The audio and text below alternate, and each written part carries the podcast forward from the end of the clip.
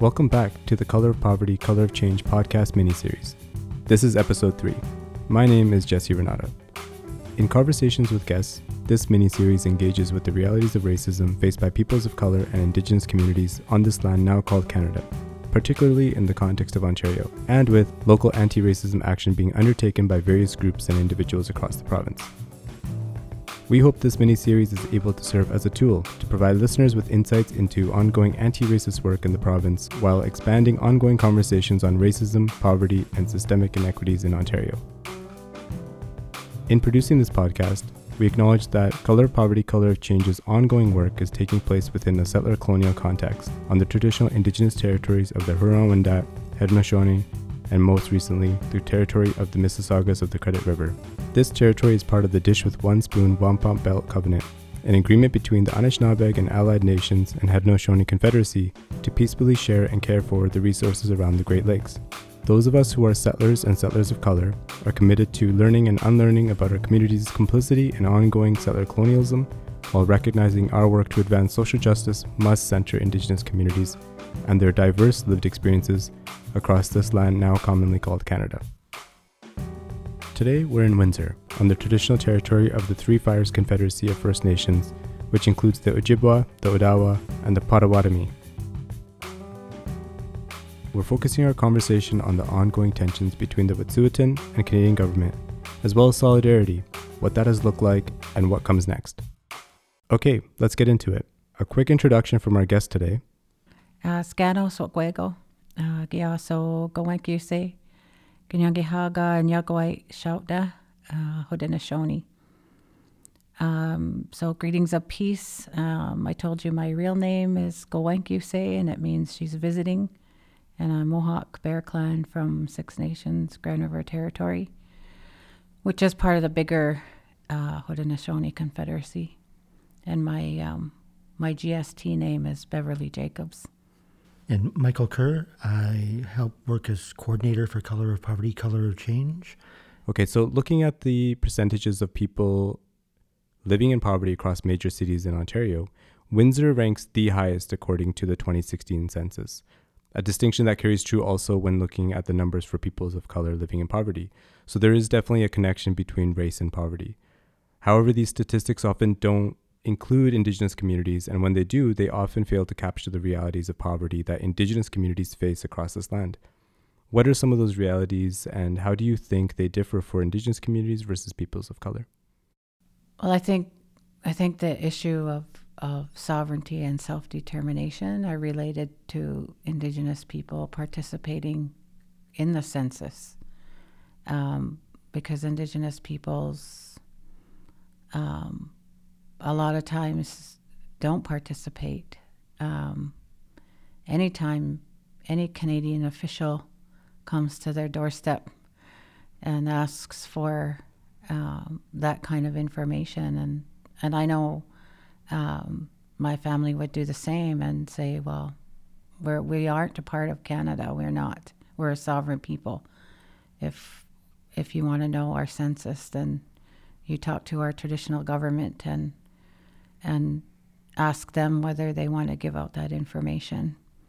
Um, and so, um, so when it does come to the statistics that are taken, um, they don't take into consideration that aspect.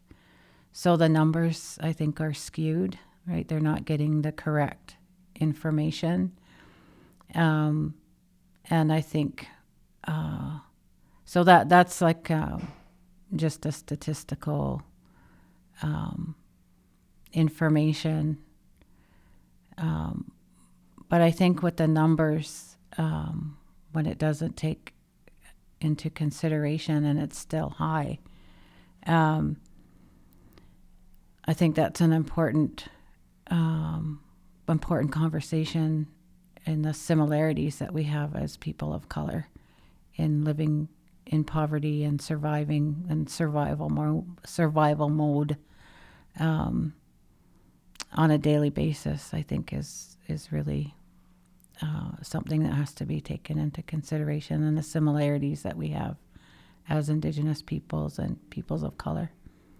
Certainly, from the work over the past 12 plus years of Color of Poverty, Color of Change, one of the, right from the outset, we had wanted to do this work in the best way possible. And part of the approach that we adopted from, from day one was the, the absolute necessity to, to build an ever stronger bridge and relationship between peoples of color and, and indigenous peoples um, to help to be- best under, bring forward under, a shared understanding, mm-hmm. um, and a shared understanding that spoke to both sets of, of lived experiences, so that both sets of diverse communities could, in some way, be best supportive and in allyship with the other other set of diverse communities. And and the starting point for us in terms of understanding poverty recognized um, the, the the ways in which that reality is very much shared and and what, what has driven that agenda is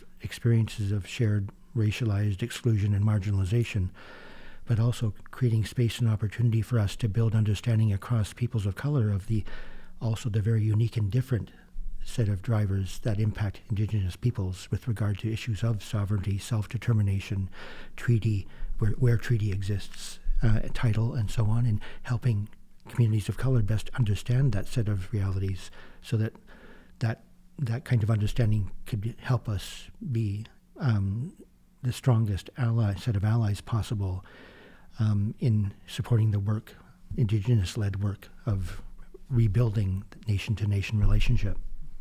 And these realities Indigenous communities continue to face are, in many ways, an extension of Canada's colonial origins.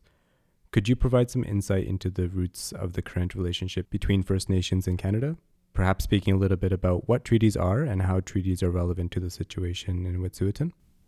Just even to go back before colonization, there were there were treaties that were made amongst indigenous nations, um, peace treaties um, that were long established here in on Turtle Island before the colonizers ever stepped foot. We had wampum wampum belts and wampum treaties that were what I call international treaties amongst indigenous nations before the colonizers ever stepped foot. That's why we knew about how to have political uh, relations with with the colonizers. And so, where I come from as as a Haudenosaunee, um, and the first one of the first um, peace and friendship treaties being the Goswenta, the, the two-row wampum belt, and uh, its first uh, relationship with um, with the Dutch and with the French and the British and the Swedish and the United States. Um, so I, I had always said I had always not known actually about about Swedish until I did my PhD and and when I started looking at the two row wampum and and it was it was documented that it was made with the Sweden as well. So the the the whole purpose in that agreement was was to uh, have nation to nation relationships, sovereign relationships, and knowing that we were sharing the land, sharing sharing the um, well Goswenta, the literal translation is river of life, so that we would we would live along this river of life without interfering in each other's ways of life.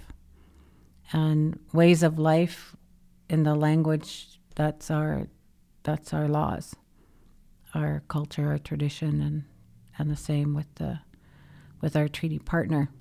And one of the major principles of of that relationship is about peace and trust and, and friendship. And I think our, our people have never forgotten about that relationship, but the colonizers haven't. And that's what we're dealing with today is the violation not only of, of that treaty, but any other treaty relationships that were done across the country from the early 1800s until the early 1900s. And as they were, you know, colonizing across the country um, and creating these treaty relationships, I th- also think that uh, descendants of the colonizers have forgotten about being a treaty partner and that they are descendants of treaty, that everybody's a descendant of the treaty. There isn't just one sided, it's not just a one sided agreement. but our people have never forgotten. So as you're moving across the West, um, the treaty relationship stopped in British Columbia.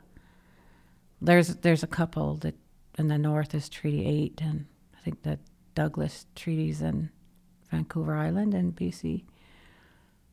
But where the Wet'suwet'en Nation and the Gitxsan and other nations, uh, the Nisga'a, Musqueam, like all along the BC coast, um, never had treaties with with Canada. So they're unceded territory, and that's how even in in the eastern part of Canada, there's a lot of unceded territory that was never part of treaty. So that means it's still owned by by indigenous nations. And but what has interfered in that uh, identity of traditional lands and territories is colonial law, right? The doctrine of discovery, and how law has been used to um, identify that as the, you know, their establishment of title and crown title. So all of a sudden, the British North America Act of 1867 is established and says we have control over Indians and lands reserved for Indians. That was a unilateral piece of legislation. Indigenous people didn't agree to that, didn't consent to that law, that legislation, and they just totally erased any treaty relationship and um, didn't establish that nation to nation relationship. So all of a sudden, indigenous people became wards of the crown, and lands and territories that belonged to indigenous nations became crown land. So a lot of people don't know that history. And so when we hear all of the things that are happening um, on indigenous land and territory where um, governments, indigenous governments, are taking their power back and uh, and their land back. It causes this upheaval with with our treaty partners who haven't learned their own history, um, haven't learned their own relationship and privilege to the land that they're living on, which is indigenous land. So, also, what ha- has happened in law is that after, um, you know, from the change to the BNA Act to the Constitution Act in 1982, uh, all of a sudden our rights, Aboriginal and treaty rights, are entrenched in the Constitution. But they they entrenched them without Indigenous consultation, or if there was consultation, it wasn't with the right treaty partners because they didn't have the traditional governments uh, as part of that conversation. And I know that traditional governments did oppose um, Section 35 because all of a sudden the government um, could define what they are and they don't have a right to. But they left it to the courts to define it.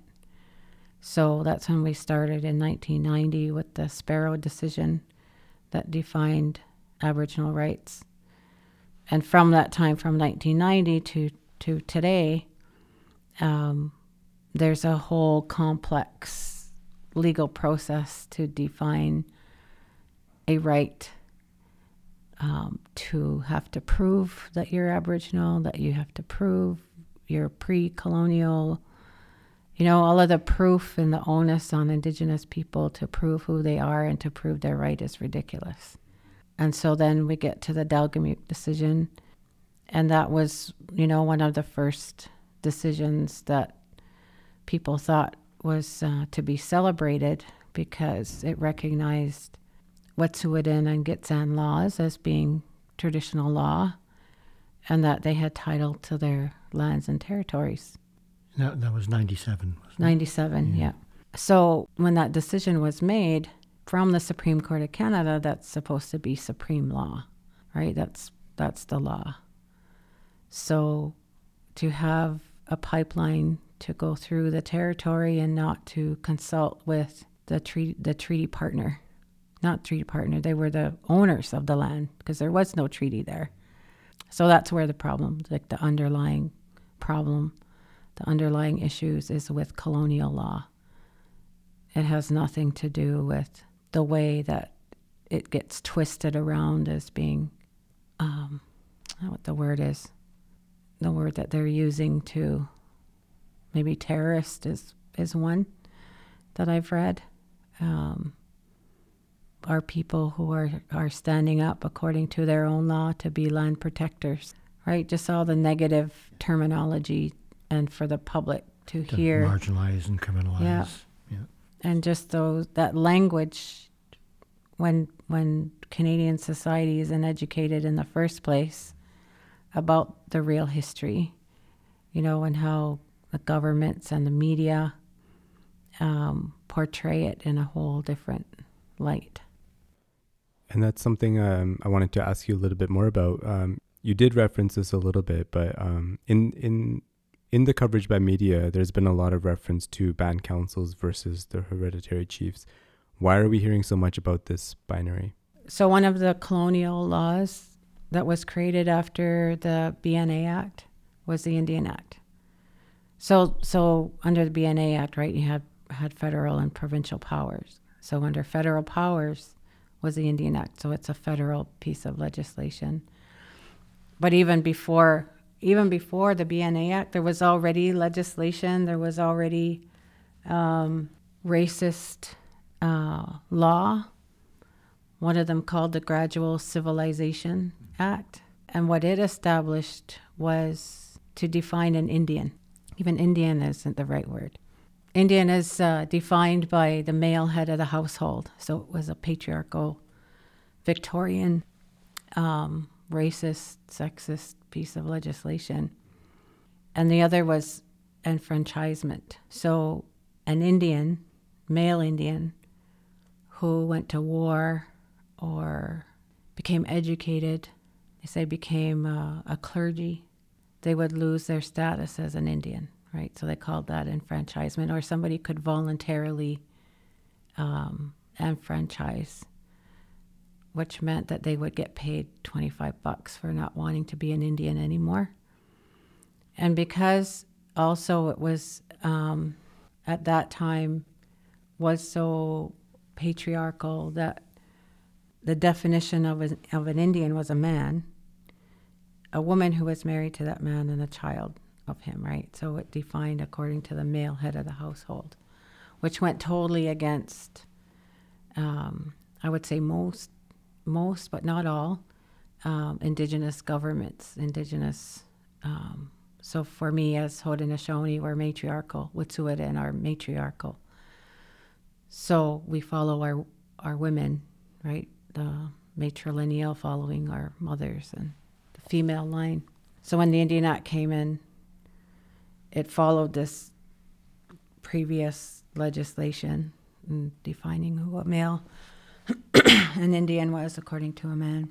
Um, but it also established, because we had traditional governments, it established uh, what I call a, a foreign elective type governance system, right? So they bring in men at that time who were elected as leadership in the community.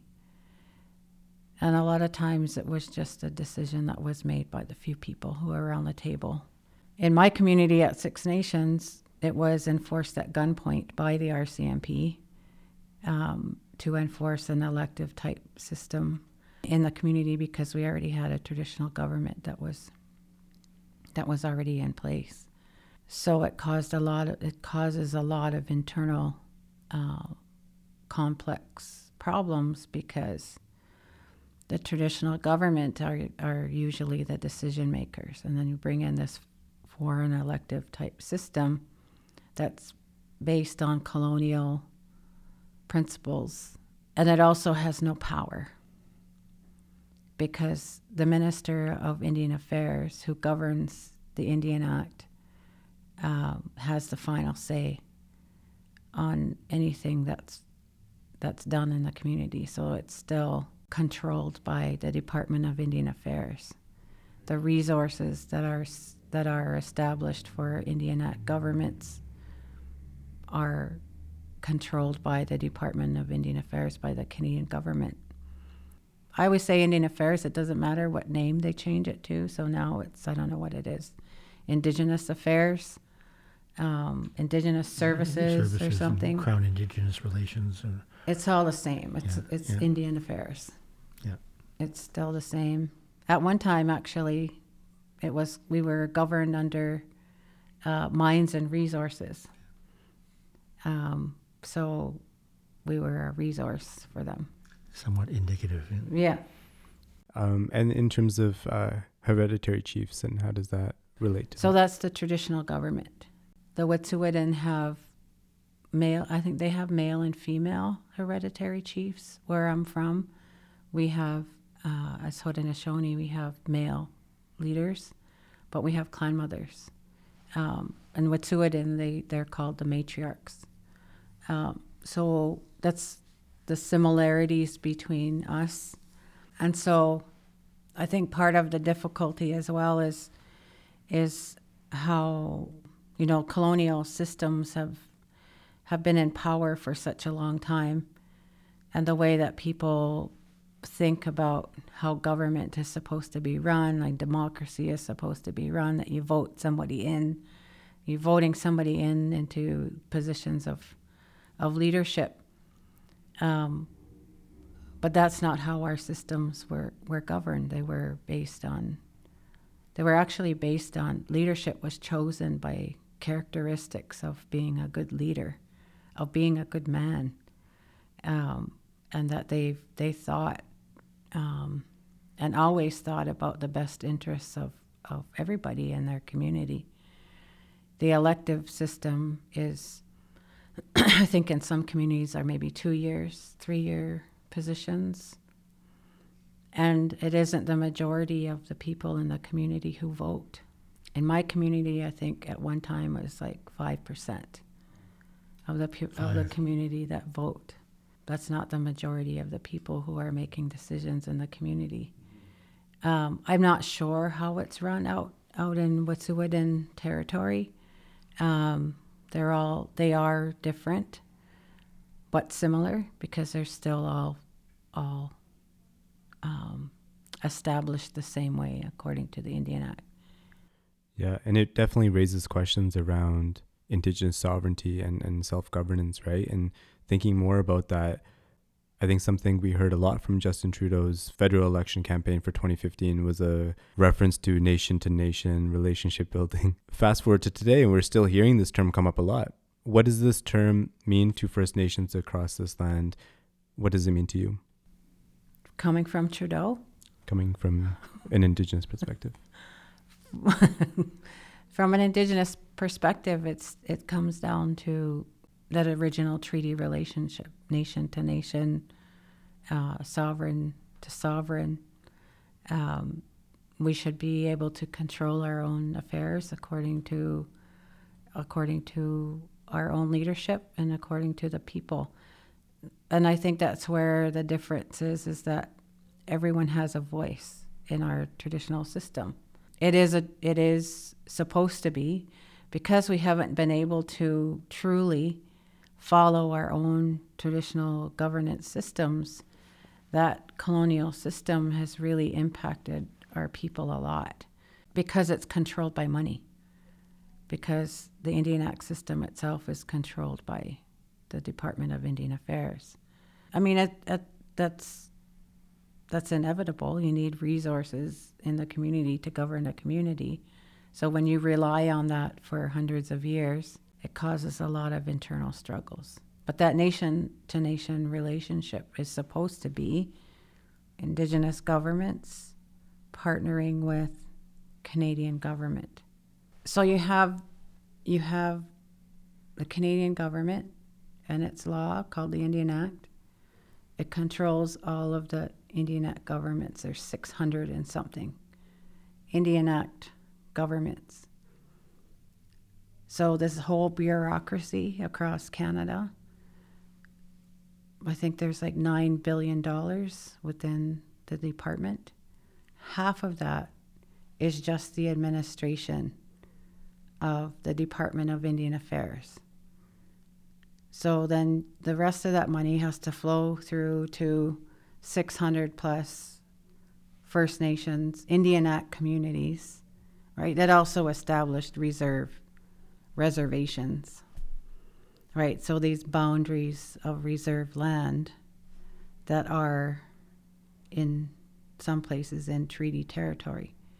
So they're little pockets compared to the treaty, right? So so that also created this segregation, putting Indians in cages, and there was so much control over time from what they called Indian agents originally. Now they're Indian Act chiefs.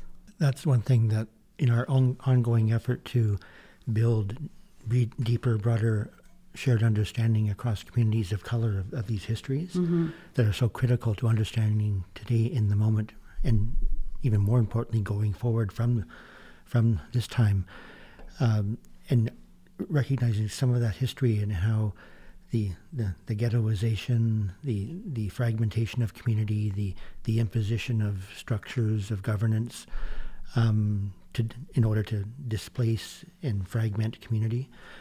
Um, the fact that that system of of reserve based uh, territory and the and the Indian agents, the pass laws, all, and all of that having informed apartheid South Africa, and, and so many Canadians, old and new, have no understanding of that kind of history and legacy.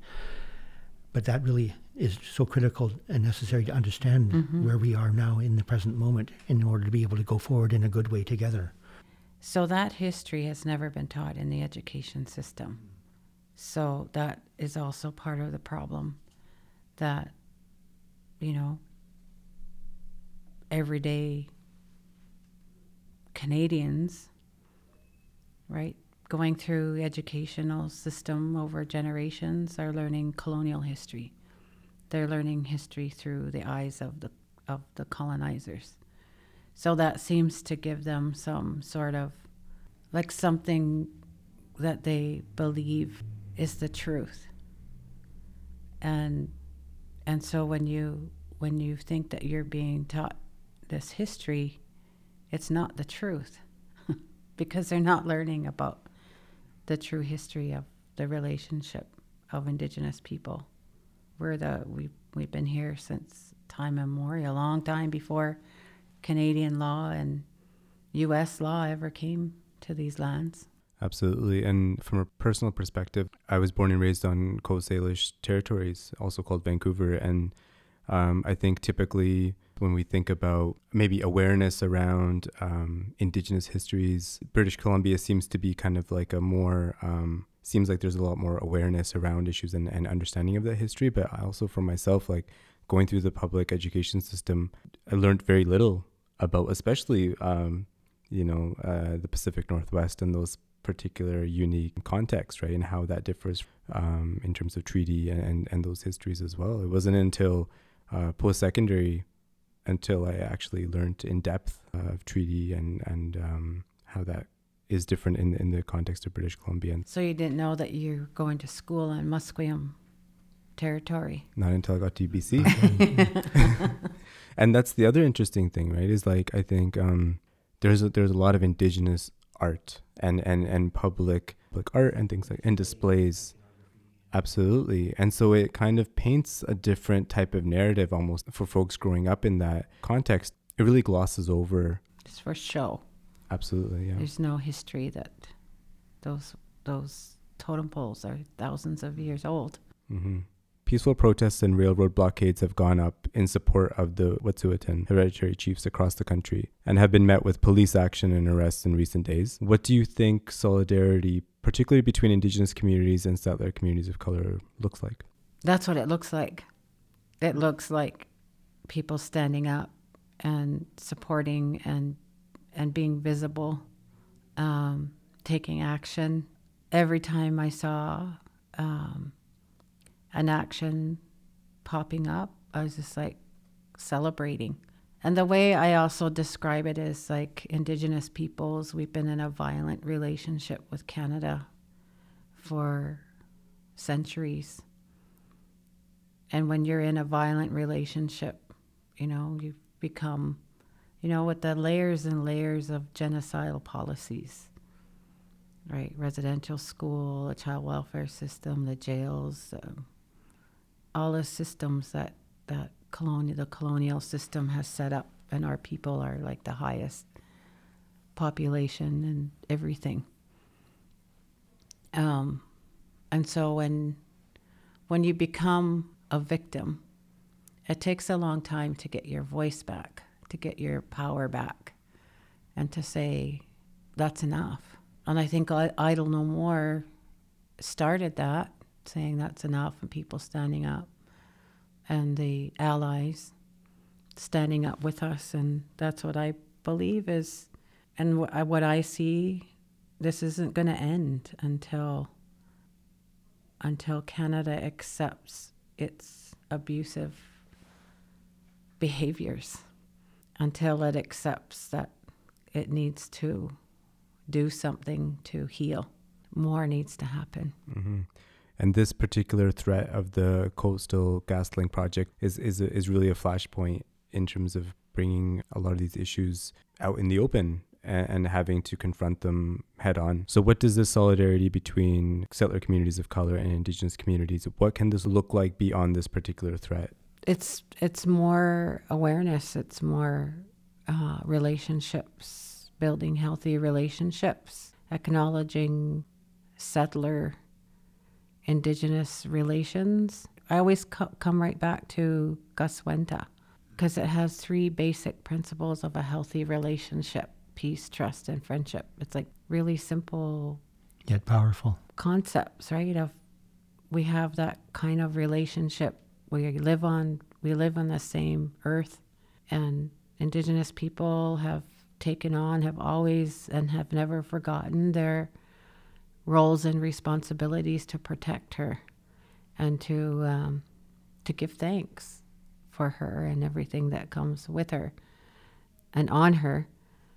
Um, and I think, and that's just what I see happening now, is that more and more people are becoming educated and establishing those kinds of healthy relationships um, and that more education has to be done. Like, I, I really believe that the more that people are aware um, of what's happening, of what these kinds like um, the LNG and CGL and all of those uh, resource developments are doing to um, to our mother, and we're all doesn't matter really what color we are. We're all human, we're all responsible for taking care of her if we want to survive here. We've had so many prophecies of what's coming, and this, we're right in it. And in our prophecies, they say that we have to make a decision in this time. And if we, if we, if we continue to stand up and protect, because that's what this is all about as well. It's it's more than just the right to land with you know the Delgamuukw decision and title to land. And it's about our people protecting land and resources for future generations, for our children and grandchildren to, to live here. And, you know, according to our prophecies, if we continue on the road of um, continuing to rape Mother Earth, then she's going to decide she's going to decide whether we like it or not. Right? She can survive without us. And our all of our creation stories start with her first. And all of creation that's why we as in our in our laws talk about you know as human beings we have to rely on all of them to survive as a people. So that's the bigger picture the word the words that come before all mm-hmm. else. Yeah. Yeah, and our relationship to everything. Beyond public displays and actions of solidarity, what does effective community building look like, in your view, to develop shared understandings among Indigenous communities and settler communities of color of how racism expresses itself differently as well as similarly? Yeah, when you when you add in the uh, the racism and the ignorant people who have no clue what they're talking about, um, that that's where I see that continued allyship because we're dealing with the same we're dealing with the same people. and I've I've always said that it's all about education and that it's learned behavior. It, is learned behavior. And it can also be unlearned. It's the same thing as, you know, the violence against women, right? That that it's a learned behavior and it can be unlearned through education and through people willing to change and willing to be open and willing to learn, willing to understand. I feel like the more and more of, of us as people of color and indigenous people continue to, and allies, because there are allies who do understand, who do understand this whole relationship and education that hopefully one day that in future generations that they'll it won't be as bad as it is now. Because I, I do see that also in the younger generations that and I think that's what I see coming with the with the um, standing up. Because it isn't just indigenous people it's young people who are standing up. It is people of color who are standing up. Thinking about that the in having attended some of the like the the rallies the marches the vigils in Toronto and in area last several days, weeks, mm-hmm. you really do see that generational shift in terms of the, the age demographic of the folks that are out being willing to come out and, and represent, and the ethno-racial demographic. Going back not too many years, you, know, you always get the same usual suspect, mm-hmm. white, white sort of socialists leaning crew, but that that's changing. As, as you say, the more people are coming to learn, coming to understand, coming to appreciate. And I think that's where putting it in settler speak, the notions of sustainability. There, there's so much that we all need, learn, can learn from indigenous ways of knowing and being and living, living lightly on the land, and which is so critical for life mm-hmm. going forward. So I think, and then as starting with Idle No More, or even going back earlier than that, mm-hmm. but from then present to the to the present. So I, I, think there is very much a general a generational shift, a real, a real moment we're in now that can take, can in some ways it's quite inspiring and very powerful. It isn't to say that it's a hell of a hell of a long way to go, a long road, but I think I think the steps are being taken. I think so too. Yeah. I think the shift there is a shift that's happening. Like here and teaching here, you know, law students who are coming for their law degrees, they already either have one degree or even maybe two before they get here. And so I've been teaching Indigenous legal orders. And, you know, they, I asked, that's the very first question I ask is how much do you know about Indigenous people? Mm and most of them say, well, maybe in high school, maybe I've taken a course in my undergrad. Um, and then once we get into the detail of Indigenous legal orders, they're saying, I had, I had no idea. And a lot of them saying, um, why did it take, you know, two degrees? Or why did it take a whole degree that I didn't even know any of this? And many of them some of them are, you know, they some of them get upset because they think they because in indigenous legal orders we also ask them to look at themselves and where they come from and their settler privilege, um, their parents, their grandparents, where they come from. That's the first question we ask: is who are your ancestors? And um, because because that's part of our law as Indigenous law is is giving thanks to our ancestors. That, that that's where our knowledge also comes from. Some appreciate it. Some appreciate the uh, that kind of thinking. Some don't. I don't think we're going to get hundred percent, but I always say, even if it's just one who understands that it's a ripple effect. Because they say, you know, we go home and we talk to our families and we talk to our friends, and, and they say that they tell what they're, you know, talk about what they're learning and um, asking why they didn't learn it before. Do you have any parting words of hope and resistance? I mean, that's part of, um, that's why I'm tired, you know, the resistance and feeling of uh, being in war, like we were at war. Just that feeling that of um, the initial, you know, being in Tyendinaga and being watching again the police state using its colonial law to enforce their violence. You know, it's happened in Oka, it's happened be- way before that, but just in my lifetime, how much we have to see.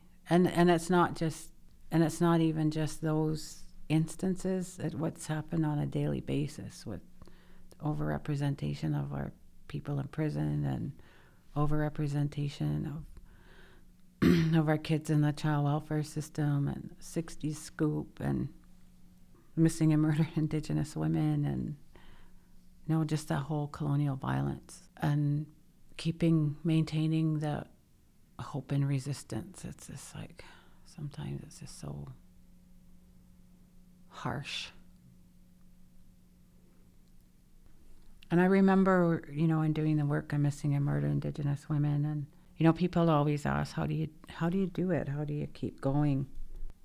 And i think it's also because of our our spirituality and connection to our land. That's where that's where our hope comes from. That's where everything the source right? We this is where we come from we we can't go anywhere else. This is you know. Going back to our earlier thoughts around having inspiration and having hope going forward, I think that's the real, I think the key resource or pool that we can draw from the, the, the fact that indigenous peoples of these lands and territories have that rootedness in the soil, in the land, and have that, that strength that they can then draw from that, then that can be shared out with peoples of color. Yeah in, in having shared experience of racialization, color coded inequality, all, all, all the different dimensions of what that, that how that manifests, but able to then in that kind of vicarious kind of fashion, being able also to tap into that strength moving forward together.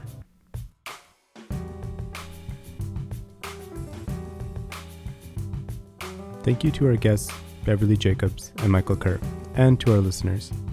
Keep an eye out for upcoming episodes as we continue our conversation with guests in different cities across Ontario. This podcast is made possible by funding through the Department of Canadian Heritage. For more information, check us out online at colorofpoverty.ca and by using hashtag RacesEdge. That's R A C E S E D J. Until next time, I'm Jesse Renata. Thanks for listening.